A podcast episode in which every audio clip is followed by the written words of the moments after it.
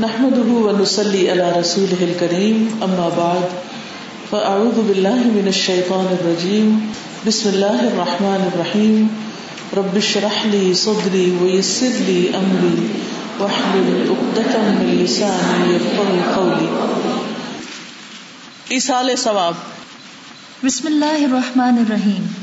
ہر مسلمان کی یہ خواہش ہونی چاہیے کہ دنیا سے جانے کے بعد بھی اس کی نیکیوں میں اضافے کا سلسلہ کسی نہ کسی طرح جاری رہے تاکہ وہ آخرت میں بلند درجات تک پہنچ سکے۔ انسان کے فوت ہونے کے بعد اس کے ذاتی اعمال کا سلسلہ منقطع ہو جاتا ہے، یعنی ختم ہو جاتا ہے، لیکن کچھ اعمال پھر بھی اسے فائدہ دیتے ہیں۔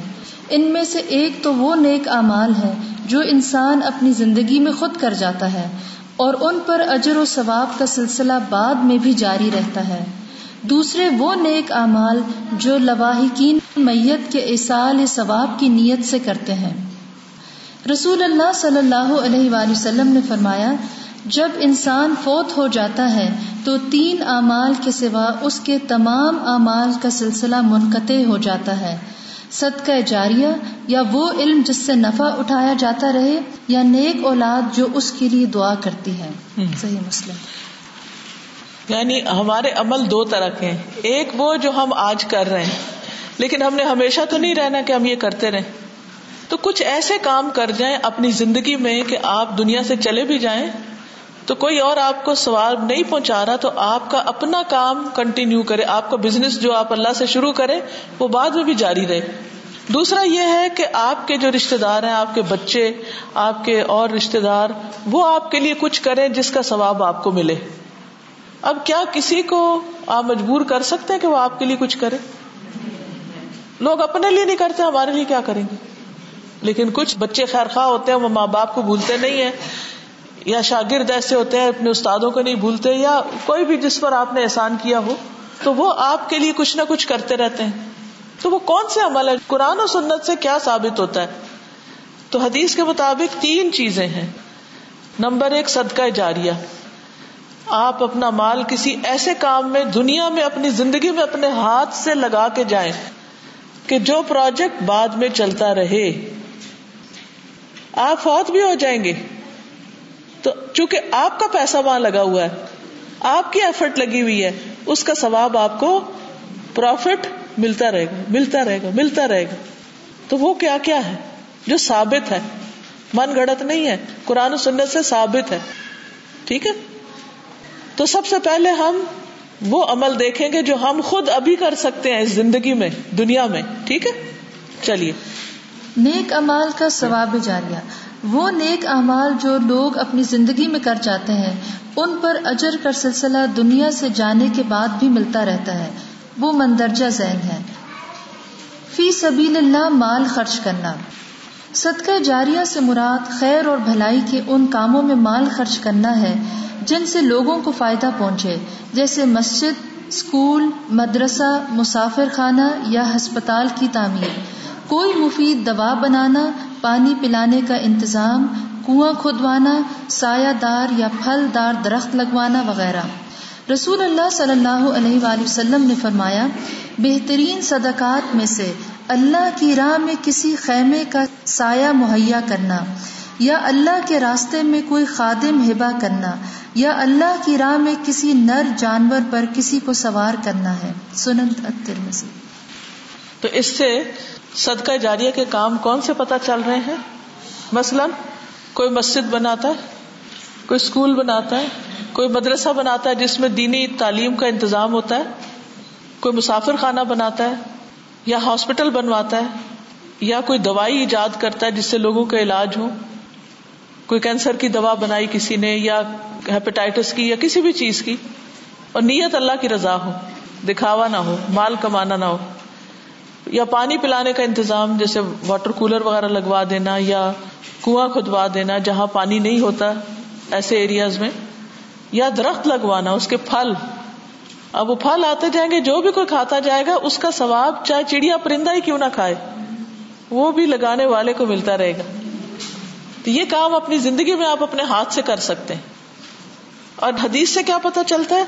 اللہ کی راہ میں کسی خیمے کا سایہ مہیا کرنا، کوئی چھت مہیا کرنا۔ مثلا اللہ کی راہ میں کیا ہے کہ جہاں اللہ کی بات ہو, اللہ کے دین کی خدمت ہو.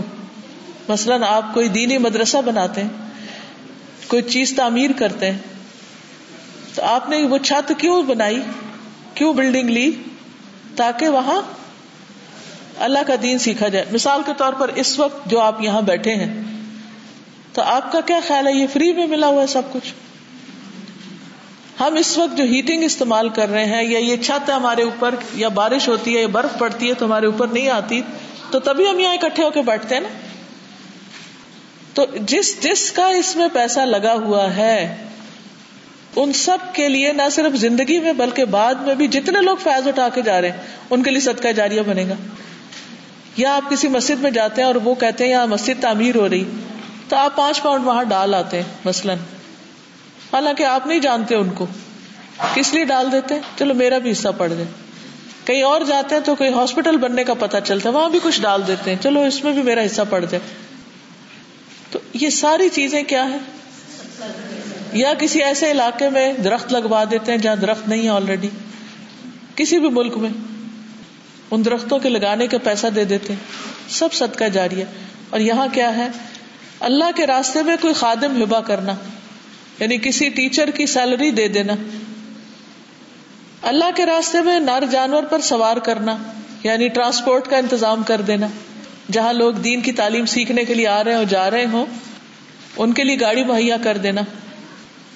یہ اپنی زندگی میں جو کرے گا, اس سے جو بھی دین کو فائدہ ہوگا وہ مرنے کے بعد بھی ثواب لکھا جاتا رہے گا. نیکسٹ, مسجد تعمیر کرنا. رسول اللہ صلی اللہ علیہ وآلہ وسلم نے فرمایا, جس نے اللہ کے لیے قطات پرندے کے گھونسلے جتنی یا اس سے بھی چھوٹی مسجد بنائی تو اللہ تعالیٰ اس کے لیے جنت میں گھر تیار کریں گے. رسول اللہ صلی اللہ علیہ وآلہ وسلم نے فرمایا, جو شخص اللہ کے لیے کوئی مسجد بنائے گا تو اللہ تعالیٰ اس کے لیے اسی طرح کا ایک گھر جنت میں بنا دے گا. پانی کا انتظام کرنا. رسول اللہ صلی اللہ علیہ وآلہ وسلم نے فرمایا, جس نے کوئی کنواں کھدوایا پھر جو بھی پیاسا جاندار اس میں سے پانی پیے گا, خواہ وہ جن ہو, انسان ہو یا کوئی پرندہ, تو قیامت تک اللہ تعالیٰ اس شخص کو اجر دیتا رہے گا. کنواں کھدوانے کے علاوہ دیگر طریقوں کے ذریعے پانی کا انتظام کرنا بھی باعث ثواب ہے, مثلاً ہینڈ پمپ, الیکٹرک کولر لگوانا. درخت لگانا. رسول اللہ صلی اللہ علیہ وآلہ وسلم نے فرمایا, جس مسلمان نے کوئی درخت لگایا تو جو اس درخت سے کچھ کھا گیا وہ اس کے لیے صدقہ ہے, جو اس میں سے چوری ہو گیا وہ بھی اس کے لیے صدقہ ہے, جو درندوں نے کھا لیا وہ بھی اس کے لیے صدقہ ہے, جو پرندوں نے کھا لیا وہ بھی اس کے لیے صدقہ ہے, اور جو بھی اس میں کمی کرے گا مگر وہ اس کے لیے صدقہ ہوگا. کتنا بڑا ثواب ہے درخت لگانے. لیکن ہم میں سے کتنے لوگوں نے آج تک کوئی درخت لگائے؟ آپ کہیں پر بھی درخت لگاتے ہیں, چاہے وہ آپ کا گھر نہیں ہے, کسی غیر کا علاقہ ہے, لیکن اس میں سے جو بھی جا رہا ہے وہ آپ کے لیے ثواب ہی ثواب. مسافروں کی ضروریات کا خیال رکھنا. سیدنا عمر بن حارث رضی اللہ تعالیٰ عنہ کہتے ہیں, رسول اللہ صلی اللہ علیہ وآلہ وسلم نے نہ دینار چھوڑے, نہ درہم, نہ غلام, نہ باندی, سوائے اپنے سفید خچر کے جس پر آپ صلی اللہ علیہ وآلہ وسلم سوار ہوا کرتے تھے, اور آپ صلی اللہ علیہ وآلہ وسلم کے ہتھیار, اور کچھ زمین جو آپ صلی اللہ علیہ وآلہ وسلم نے اپنی زندگی میں مسافروں کے لیے وقف کر رکھی تھی. تو اس سے کیا پتہ چلتا ہے کہ نبی صلی اللہ علیہ وسلم نے اپنی زندگی میں کچھ زمین مسافروں کے لیے وقف کی ہوئی تھی کہ وہ وہاں آئے اور ٹھہرے, ان کے لیے انتظام کیا ہوا تھا. نبی کریم صلی اللہ علیہ وآلہ وسلم نے فرمایا, یہ مال سرسبز و شیریں ہے اور مسلمان کا بہترین ساتھی ہے, جبکہ اس میں سے مسکین, یتیم اور مسافر کو دیا جائے. یعنی آپ غریبوں پر بھی خرچ کریں اور مہمانوں پر بھی کریں اور سفر کرنے والوں پر بھی. مجھے یاد پڑتا ہے کہ محمد اسد نے جو اسلام قبول کیا تھا, جنہوں نے قرآن پاک کی ٹرانسلیشن بھی کی ہے, تو وہ ایک ایسے ہی مسلمان سے متاثر ہوئے تھے اسلام سے پہلے, کہ جو ایک بہت ہی غریب قسم کا تھا, جس نے کپڑے میں روٹی لپیٹ کے رکھی ہوئی تھی, اور بحری جہاز میں ان کا ہم سفر تھا. تو کہتے اتنا کمزور سا اور بوڑھا سا وہ آدمی, جس کے پاس کھانے کو بس وہی سوکھی روٹی تھی جو کپڑے میں لپٹی ہوئی تھی, جب جہاز چلا تو اس نے وہ روٹی نکالی اور کھولی اور آدھا کر کے آدھی مجھے پیش کی مسکراتے ہوئے, اور آدھی خود کھانے لگ گئے. کہتے ہیں یہ بات میرے دل میں اتر گئی. تو جب آپ سفر اکٹھے کر رہے تو جو آپ کے ہم سفر, یہ نہیں صرف فیملی, کوئی اور بھی ساتھ بیٹھا ہوا ان کو بھی کچھ آفر کریں. یا کبھی آپ کو فی سبیل اللہ مہمان دیکھنے پڑ جائیں تو ان پر خرچ بھی خوشی سے کریں, کیونکہ وہ اللہ کے راستے میں نکلیں. یہ نہ کہے کہ یہ ہمارے اوپر کیا بوجھ پڑ گیا. نفع بخش علم, قرآن و حدیث کی تعلیم دینا, امر بالمعروف اور نہی عن المنکر کرنا, دین کی نشر و اشاعت کے دیگر کام جیسے مستند دینی کتب لکھنا, درس و تدریس پر مشتمل کیسٹس اور سی ڈیز کی تیاری, مفید سائنسی ایجاد وغیرہ. رسول اللہ صلی اللہ علیہ وآلہ وسلم نے فرمایا, جو ہدایت کی طرف بلائے اس کے لیے اس کے برابر اجر ہے جو اس کی پیروی کرے, ان میں سے کسی کے اجر میں کچھ کمی نہ کی جائے گی. رسول اللہ صلی اللہ علیہ وآلہ وسلم نے فرمایا, بے شک اللہ, اس کے فرشتے, آسمانوں اور زمین کی ہر چیز, یہاں تک کہ اپنے بلوں میں موجود چیونٹیاں اور مچھلیاں لوگوں کو خیر کی تعلیم دینے والے کے لیے دعا کرتے ہیں. اب اس میں آپ کیا کر سکتے ہیں؟ جو سیکھا اس کو آگے پہنچائیں. کس کس طریقے سے پہنچا سکتے ہیں؟ مثلا آج آپ نے فقہ القلوب میں جو پڑھا ہے, کیا کسی کے ساتھ جا کے شیئر کر سکتے کر سکتے ہیں کہ نہیں؟ اگر اس پر اثر ہو گیا اور اس کی نماز بھی اچھی ہو گئی تو کس کو ثواب ملے گا؟ آپ کو ملے گا, کیونکہ آپ نے آگے بتایا. ٹھیک ہے نا. کسی کے لیے جاتے ہوئے کوئی کتاب لے کے چلے جاتے ہیں, اس کو دے دیتے ہیں, شیطان کہتا نہیں اس نے کوئی نہیں پڑھنی, مت پیسے ضائع کرو. آپ کہتے کوئی بات نہیں, کوئی اور پڑھ لے گا. وہ نہیں پڑھے گا, کوئی اور پڑھ لے گا.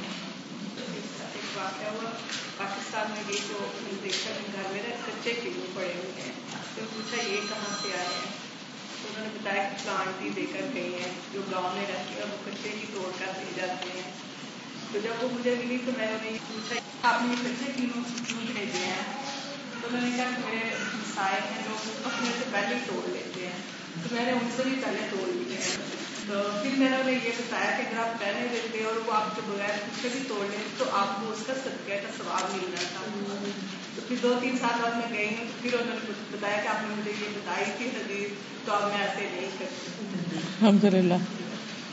اب اس میں آپ دیکھیے کہ جو ہدایت کی طرف بلائے یہ کیسے کر سکتے ہیں, یہ کیسے کر سکتے ہیں؟ اب دیکھیں اگر آپ کو یہ پتہ ہی نہیں چلا کہ کرنا کیا ہے تو پھر تو اس علم کا فائدہ کوئی نہیں.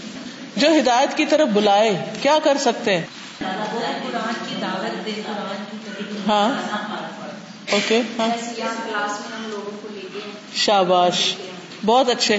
جیسے ہم کلاس میں اور لوگوں کو بھی بلا کے ساتھ لے کر آئے, اپنی گاڑی میں بٹھا کے لے آئے, یا پھر آپ ان کو فون کر دیں ایک, یا کوئی کارڈ دے دیں, یا کوئی بھی, تو یہ بلانا ہو گیا نا. تو جب آپ نے بلایا جتنے لوگ آئے, انہوں نے سنا, انہوں نے سیکھا, انہوں نے عمل کیا, تو جو وہ کریں گے اس کا سارا اجر آپ کو بھی ملے گا ان کے سوا. ان کو بھی ملے گا, آپ کو بھی ملے گا, لیکن ہم بلاتے بھی نہیں. بلانا سب سے آسان کام ہے.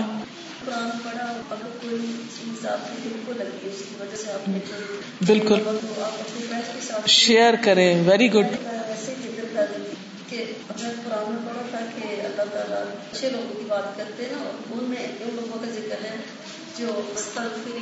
مستغفرین بالاسحار,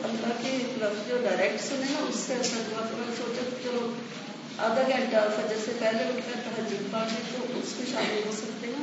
تو میں نے ایسے اپنی فرینڈ سے بات کی, تو وہ کلاس روم میں رہتی ہے, تو جب میں اس کو وزٹ کرنے گئی تو مجھے بتا رہی تھی کہ اس نے بھی کرنا شروع کر دیا. ماشاء اللہ. اس کے گھر ایک آئی تھی, اس نے بھی اس سے سن کر شروع کر دیا.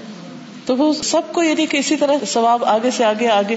اب وہ آپ دنیا سے چلے بھی جائیں تو جو لوگ وہ کر رہے ہیں نا, وہ ان کو بھی ثواب ملے, آپ کو بھی قبر میں پہنچ رہا ہے. کتنا نفع کا سودا ہے, کتنا بڑا بزنس ہے.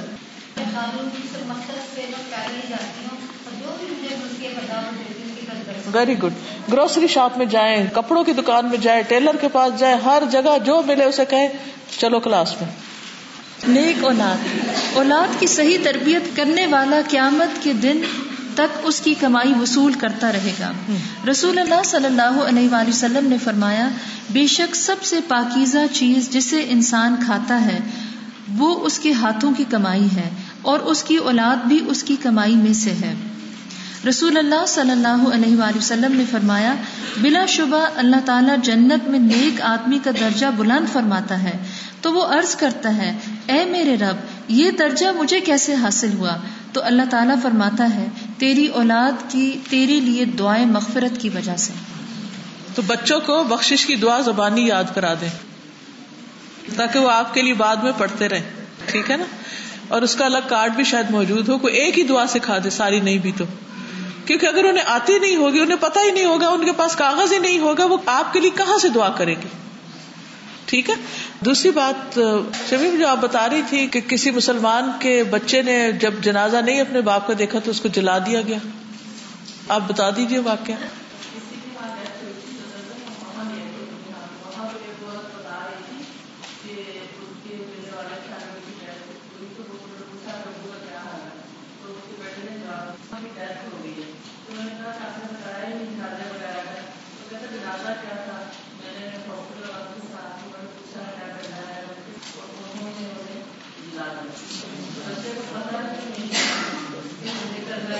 کس قدر عبرت کی بات ہے. جب بچوں کو ہم نہیں سکھائیں گے، انہیں پتہ ہی نہیں ہوگا. اچھا، بچے کو بتایا گیا کہ جگہ خریدنی پڑتی ہے، سستی، جو بھی ریزن ہو، لیکن ایک مسلمان بچہ اپنے والد کو دفنانے کی بجائے جلوا دے، یہ کوئی معمولی بات ہے.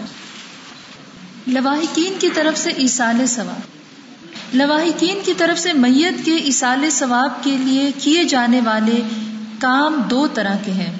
وہ کام جو مرنے والے کے ذمے فرض تھے مگر بیماری یا کسی اور مشکل کی وجہ سے وہ انہیں نہ کر سکا، ایسے کام مندرجہ ذیل ہیں. میت کے چھوٹے ہوئے روزے رکھنا.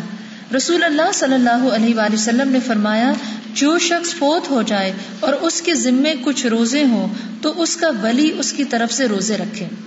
سیدنا ابن عباس سے روایت ہے ایک آدمی نے نبی صلی اللہ علیہ وآلہ وسلم کے پاس آیا تو کہا اے اللہ کے رسول، میری والدہ فوت ہو گئی ہیں اور ان کے ذمے ایک ماہ کے روزے تھے، کیا میں ان کی طرف سے وہ روزے رکھ لوں؟ آپ صلی اللہ علیہ وآلہ وسلم نے فرمایا ہاں، بس اللہ کا قرض زیادہ حقدار ہے کہ اسے ادا کیا جائے. میت کی نظر پوری کرنا. سیدنا سعد بن عبادہ رضی اللہ تعالی عنہ نے رسول اللہ صلی اللہ علیہ وآلہ وسلم سے پوچھا بے شک میری والدہ وفات پا گئی ہیں اور ان کے ذمے نظر تھی جو وہ پوری نہ کر سکیں، تو رسول اللہ صلی اللہ علیہ وآلہ وسلم نے فرمایا تم ان کی نظر پوری کر دو. میت کی طرف سے حج کرنا. سیدنا ابن عباس رضی اللہ تعالیٰ عنہ سے روایت ہے کہ ایک عورت نبی کریم صلی اللہ علیہ وآلہ وسلم کی خدمت میں حاضر ہوئی اور عرض کیا میری ماں نے حج کرنے کی نظر مانی تھی لیکن حج کرنے سے پہلے فوت ہو گئی، کیا میں ان کی طرف سے حج ادا کروں؟ آپ صلی اللہ علیہ وآلہ وسلم نے فرمایا ہاں، اس کی طرف سے حج ادا کر دو، اور فرمایا تمہارا کیا خیال ہے اگر تمہاری والدہ پہ قرض ہوتا تو کیا تم اسے ادا کرتی؟ اس نے کہا ہاں. آپ صلی اللہ علیہ وآلہ وسلم نے فرمایا اللہ کا قرض ادا کر دو کیونکہ اللہ زیادہ حقدار ہے کہ اس کا قرض ادا کیا جائے. سیدنا بریدہ بیان کرتے ہیں کہ ایک دفعہ میں رسول اللہ صلی اللہ علیہ وآلہ وسلم کے پاس بیٹھا ہوا تھا کہ آپ صلی اللہ علیہ وآلہ وسلم کے پاس ایک عورت آئی اور اس نے کہا میں نے اپنی والدہ پر ایک لونڈی صدقہ کی تھی لیکن وہ فوت ہو گئی ہیں. آپ صلی اللہ علیہ وآلہ وسلم نے فرمایا تجھے اجر ضرور ملے گا اور وہ لونڈی اس نے تجھ پر میراث کی صورت میں لوٹا دی ہے. پھر اس نے کہا اے اللہ کے رسول صلی اللہ علیہ وآلہ وسلم، میری والدہ کے ذمے ایک ماہ کے روزے تھے، کیا میں ان کی طرف سے روزے رکھوں؟ آپ صلی اللہ علیہ وآلہ وسلم نے فرمایا تو ان کی طرف سے روزے رکھ لے. پھر اس نے کہا انہوں نے کبھی حج نہیں کیا، کیا میں ان کی طرف سے حج کر لوں؟ آپ صلی اللہ علیہ وآلہ وسلم نے فرمایا تو ان کی طرف سے حج کر لے. تو اس سے پتہ چلتا ہے کہ فوت ہونے والوں کی طرف سے حج بھی کر سکتے ہیں، اور اگر انہوں نے کوئی نظر مانی ہو تو وہ بھی پوری کر سکتے ہیں، اگر ان کے اوپر کوئی قرضہ ہو تو وہ بھی چکا سکتے ہیں. یہ بہترین گفٹ ہے جو کسی مرنے والے کو دے سکتے ہیں. فدیہ دے دے. جی نہیں نہیں، ویسے نہیں، ان کے اوپر ہو تو پھر نظر مانی ہو. جی آپ فرض کو فدیہ دیا جا سکتا ہے، نظر کے روزے رکھنے کا حکم دیا گیا ہے، اگر وہ کوئی نہ رکھ سکے تو اس کا بھی فدیہ دے سکتی، کیونکہ وہ بھی فرض کے درجے میں آ جاتے ہیں. اگر اولاد نے ماں باپ کے لیے کچھ کیا ہو، ارن کیا ہو. جی ان کے لیے یہ سارے کام کر سکتے ہیں نا, یہ جو دوسری قسم کے کام ہیں. ایک ہے آپ کی اپنی انویسٹمنٹ کہ آپ نے خود محنت کی اور اس کا پھل بعد میں کھا رہے ہیں, اور ایک یہ دوسروں کی طرف سے گفٹس مل رہے ہیں آپ کو. ٹھیک ہے, ایسے ہی ہوتا ہے نا دنیا میں بھی. ایک آپ خود کوئی جاب کام کرتے ہیں, اس میں سے آپ کو پروفٹ ملتا ہے یا سیلری ملتی, اور ایک یہ ہے کہ آپ کو ماں باپ تحفے دیتے ہیں, بہن بھائی دوست احباب. تو یہ دو طرح کی آمدنی زندگی میں بھی ہوتی ہے, مرنے کے بعد بھی ایسا ہی ہے. ایک وہ کام ہے جو آپ کے اپنے کیے ہوئے ہیں اور چل رہا ہے سلسلہ, بند نہیں ہوئے, اور دوسرے وہ جو دوسرے آپ کو کر کے بھیج رہے ہیں.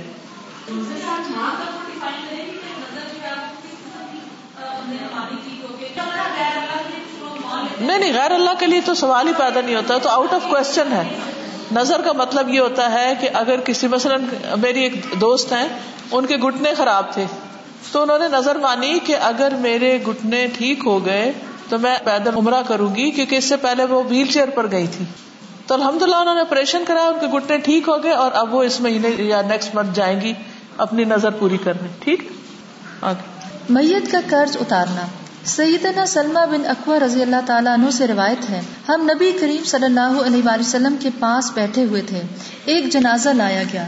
لوگوں نے عرض کیا, کیا اس کی نماز جنازہ پڑھا دیں؟ آپ صلی اللہ علیہ وآلہ وسلم نے پوچھا, کیا اس نے ترکے میں کوئی مال چھوڑا ہے؟ لوگوں نے کہا نہیں. آپ صلی اللہ علیہ وآلہ وسلم نے دریافت فرمایا, کیا اس پر کسی کا قرض ہے؟ لوگوں نے بتایا تین دینار ہیں. اس پر آپ صلی اللہ علیہ وآلہ وسلم نے فرمایا, پھر تم اپنے ساتھی کی نماز جنازہ خود ہی پڑھ لو. ابو قتادہ رضی اللہ تعالیٰ عنہ نے کہا, اے اللہ کے رسول, آپ صلی اللہ علیہ وسلم اس کی نماز جنازہ پڑھا دیں, میں اس کا قرض ادا کر دوں گا. تو آپ صلی اللہ علیہ وآلہ وسلم نے اس کی نماز جنازہ پڑھا دی. وہ کام جو مرنے والے کے ذمے فرض تو نہ تھے, لیکن جب لواحقین اس کے لیے کرتے ہیں تو میت کو ان کا ثواب پہنچتا ہے. ایسے اعمال درج ذیل ہیں. میت کی بخشش کے لیے دعا کرنا. سیدنا ابو ہریرہ رضی اللہ تعالیٰ عنہ بیان کرتے ہیں کہ میں نے رسول اللہ صلی اللہ علیہ وآلہ وسلم کو فرماتے ہوئے سنا, جب تم کسی میت کا جنازہ پڑھو تو اس کے لیے اخلاص سے دعا کیا کرو. سیدنا عثمان بن عفان سے مروی ہے کہ نبی کریم صلی اللہ علیہ وآلہ وسلم جب میت کو دفن کر کے فارغ ہو جاتے تو قبر پر رکتے اور فرماتے, اپنے بھائی کے لیے استغفار کرو, یعنی اس کو فائدہ پہنچتا ہے. ٹھیک. میت کی بخشش کی دعائیں الگ کارڈ پر دستیاب ہیں. میت کی طرف سے صدقہ کرنا. سیدہ عائشہ رضی اللہ تعالی عنہا سے روایت ہے, ایک آدمی نے نبی کریم صلی اللہ علیہ وآلہ وسلم سے پوچھا, میری والدہ اچانک فوت ہو گئی ہیں, میرا خیال ہے اگر انہیں بات کرنے کا موقع ملتا تو وہ ضرور صدقہ کرتی, اگر میں ان کی طرف سے صدقہ کروں تو کیا انہیں اجر ملے گا؟ آپ صلی اللہ علیہ وآلہ وسلم نے فرمایا ہاں. سیدنا سعد بن عبادہ رضی اللہ تعالیٰ عنہ کہتے ہیں, میں نے کہا, اے اللہ کے رسول صلی اللہ علیہ وآلہ وسلم, میری والدہ فوت ہو گئی ہیں, کیا میں ان کی طرف سے صدقہ کروں؟ آپ صلی اللہ علیہ وآلہ وسلم نے فرمایا ہاں. میں نے عرض کیا, کون سا صدقہ افضل ہے؟ آپ صلی اللہ علیہ وآلہ وسلم نے فرمایا, پانی پلانا. یہ اب آپ کے سوال کا جواب ہے نا, کہ یہ بچہ ماں کی طرف سے کر رہا, لیکن ماں بھی بچے کی طرف سے یہ کر سکتی. ٹھیک. سیدنا ابن عباس کہتے ہیں کہ سیدنا سعد بن عبادہ رضی اللہ تعالیٰ عنہ کی والدہ ان کی غیر موجودگی میں فوت ہو گئی, تو انہوں نے عرض کیا, اے اللہ کے رسول صلی اللہ علیہ وآلہ وسلم, میری والدہ فوت ہو گئی اور میں موجود نہ تھا, کیا ان کی طرف سے میرا صدقہ کرنا ان کو فائدہ دے گا؟ آپ صلی اللہ علیہ وآلہ وسلم نے فرمایا ہاں. تو سعد نے کہا, میں آپ صلی اللہ علیہ وآلہ وسلم کو گواہ بناتا ہوں کہ میرا پھل دار باغ ان کی طرف سے صدقہ ہے. پورا باغ اپنی ماں کے لیے دیا. میت کو قربانی میں شریک کرنا. میت کو اجر پہنچانے کے لیے قربانی میں شریک کیا جا سکتا ہے. سیدہ عائشہ رضی اللہ تعالیٰ عنہا بیان کرتی ہیں, بلا شبہ رسول اللہ صلی اللہ علیہ وآلہ وسلم نے سینگوں والا ایک مینڈا لانے کا حکم دیا, جس کے ہاتھ, پاؤں, پیٹ اور آنکھیں سیاہ تھیں. چنانچہ وہ آپ صلی اللہ علیہ وآلہ وسلم کے پاس لایا گیا تاکہ آپ صلی اللہ علیہ وآلہ وسلم اس کی قربانی کریں. پھر آپ صلی اللہ علیہ وآلہ وسلم نے فرمایا, اے عائشہ, چھری لاؤ. پھر فرمایا, اسے پتھر پر تیز کرو. انہوں نے ایسا ہی کیا. پھر آپ صلی اللہ علیہ وآلہ وسلم نے چھری کو تھاما اور مینڈے کو ذبح کرنے کے لیے لٹا دیا. پھر آپ صلی اللہ علیہ وآلہ وسلم نے فرمایا, بسم اللہ اللہم تقبل من محمد و آل محمد و من امتی محمد. اللہ کے نام کے ساتھ, اے اللہ محمد آل محمد اور امت محمد کی طرف سے قبول فرما. پھر اسے ذبح کر دیا. یہ سب کو شریک کر لیا. اہم بات، جس طرح مرنے والے کو اس کے نیک اعمال کا ثواب پہنچتا ہے، اسی طرح برے اعمال کا وبال بھی پہنچتا ہے. اس لیے خاص طور پر ان گناہوں سے بچنا چاہیے جو موت کے بعد بھی جاری رہتے ہیں. مثلا کوئی شراب خانہ بنوا گیا یا کوئی ڈسکو کے لیے جگہ بنا گیا، تو جو وہاں حرام کام ہوں گے وہ مرنے کے بعد بھی سلسلہ اس کا جاری رہے گا. اللہ کے رسول صلی اللہ علیہ وآلہ وسلم نے فرمایا، جس نے اچھا طریقہ جاری کیا اور اس پر عمل کیا گیا اسے اس کا ثواب ملے گا، اور ان لوگوں کے ثواب کے برابر مزید ثواب ملے گا جو اس پر عمل کریں گے. ان بعد والوں کے ثواب میں کوئی کمی نہ ہوگی. اور جس شخص نے برا طریقہ ایجاد کیا پھر اس پر عمل کیا گیا، اسے ان لوگوں کے گناہ کے برابر مزید گناہ ہوگا جو اس پر عمل کریں گے. ان بعد والوں کے گناہ میں کوئی کمی نہ ہوگی. ایصال ثواب میں بدعت سے بچنا.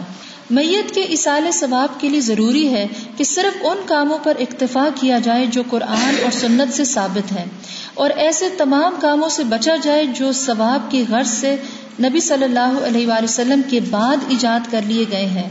یعنی نبی صلی اللہ علیہ وسلم نے خود یہ کام کبھی بھی نہیں کیے تھے اور لوگوں نے شروع کر دیے، تو یہ کام نہیں کرنے چاہیے. وہ کون کون سے؟